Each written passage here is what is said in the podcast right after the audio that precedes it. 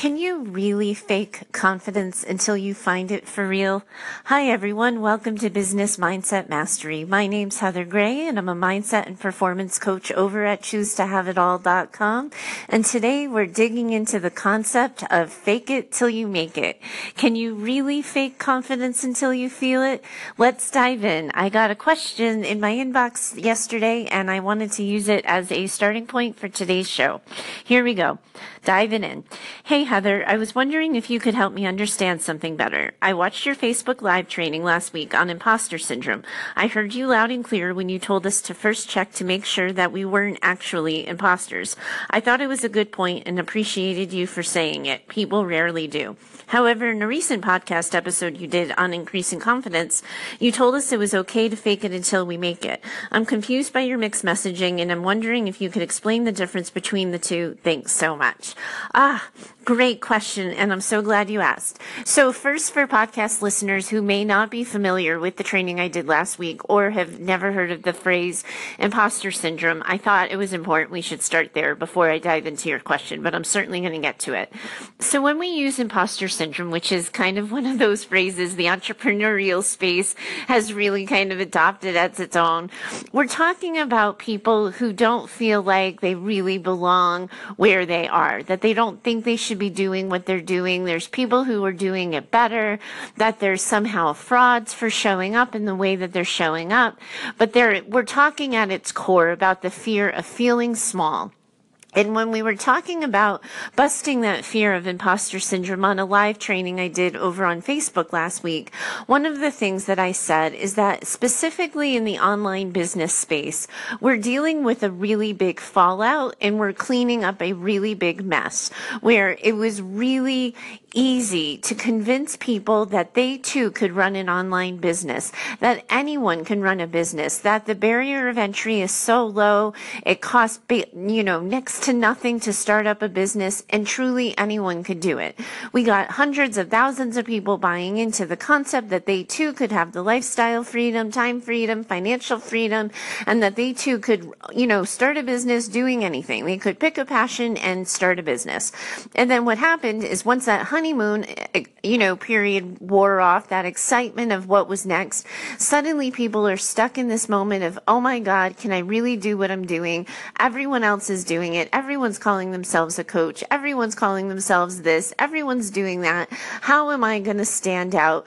And that's when imposter syndrome starts to settle in the point I was making in the training last week is that if you're feeling imposter syndrome, if you're feeling small, if you're feeling doubtful, the first thing you actually have to do is a gut check and asking yourself whether or not you actually are an imposter.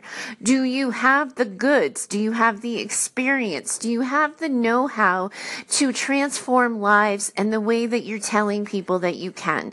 Do you have a skill set that allows you to be able to teach people and move them to that transformation? Do you know what you're talking about? Have you put in the time learning about it? Have you gotten the experience doing it yet? Or did you just start something simply because it was easy? So that was the first step is doing that gut check, finding out and getting crystal clear on whether or not you're actually an imposter. I'm going to be digging in deeper in just a minute. Thank you.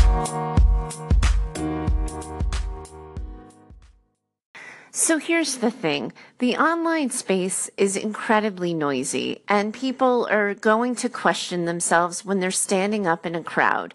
And they should question themselves. And that's why I wanted people to do that gut check, to really look at the amount of time, energy, experience they have to do what they're doing. Because when you show up to sell something, when you try to run a business, you are putting yourself out there and you're going to be judged, you're going to be questioned, and you're going to be standing out in a crowd.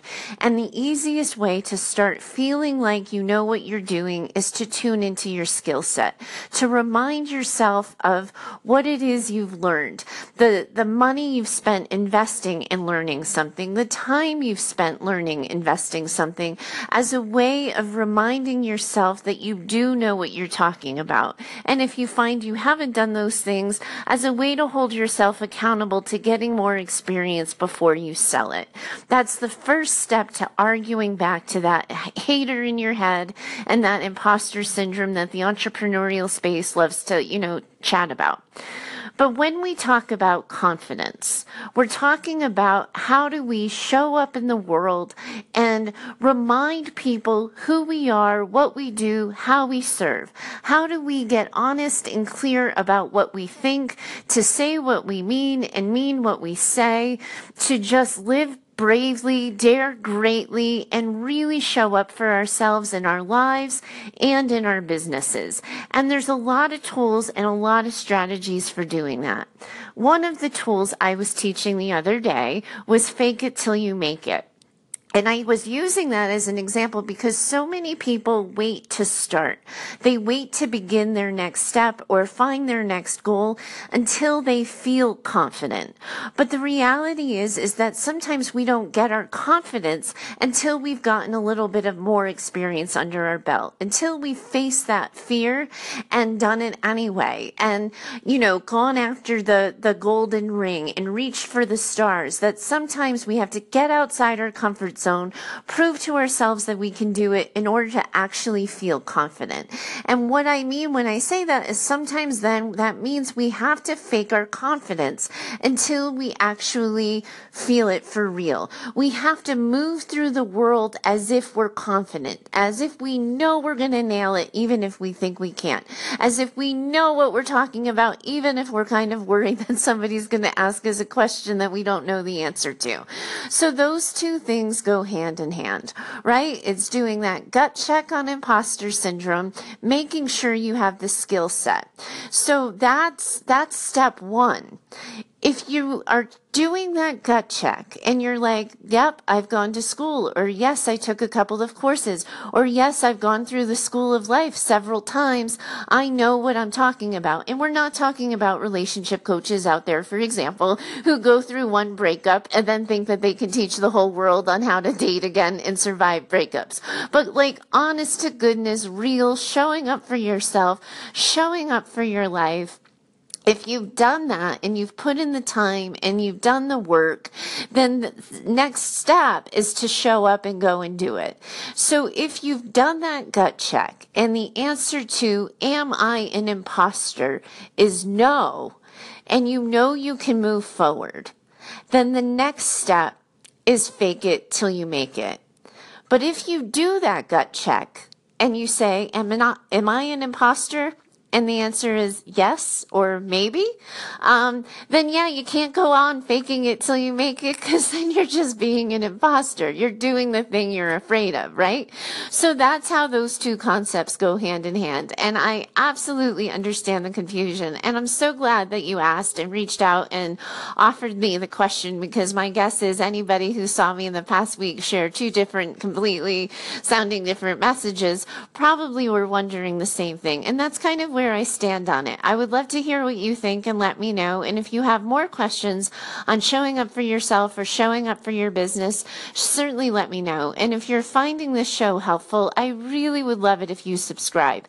Um, I'm going to be working on doing this daily as often as possible. I explained yesterday how I can't always do that because the Anchor FM app that I record this podcast through doesn't always let, you know, doesn't let me pre-record. And if I'm not available, I won't be able to meet up with you guys.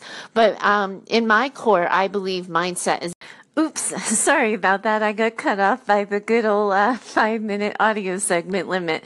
Um, so as I was saying, I believe mindset is a daily practice. And as often as possible, I'm going to try to check in with you guys Monday through Friday. Unfortunately, as I say that out loud, I can't show up for you tomorrow. I'm out of town and I'm flying back home tomorrow. Um, so I won't be able to get to you um, on a timely basis, but I will definitely see you in two days.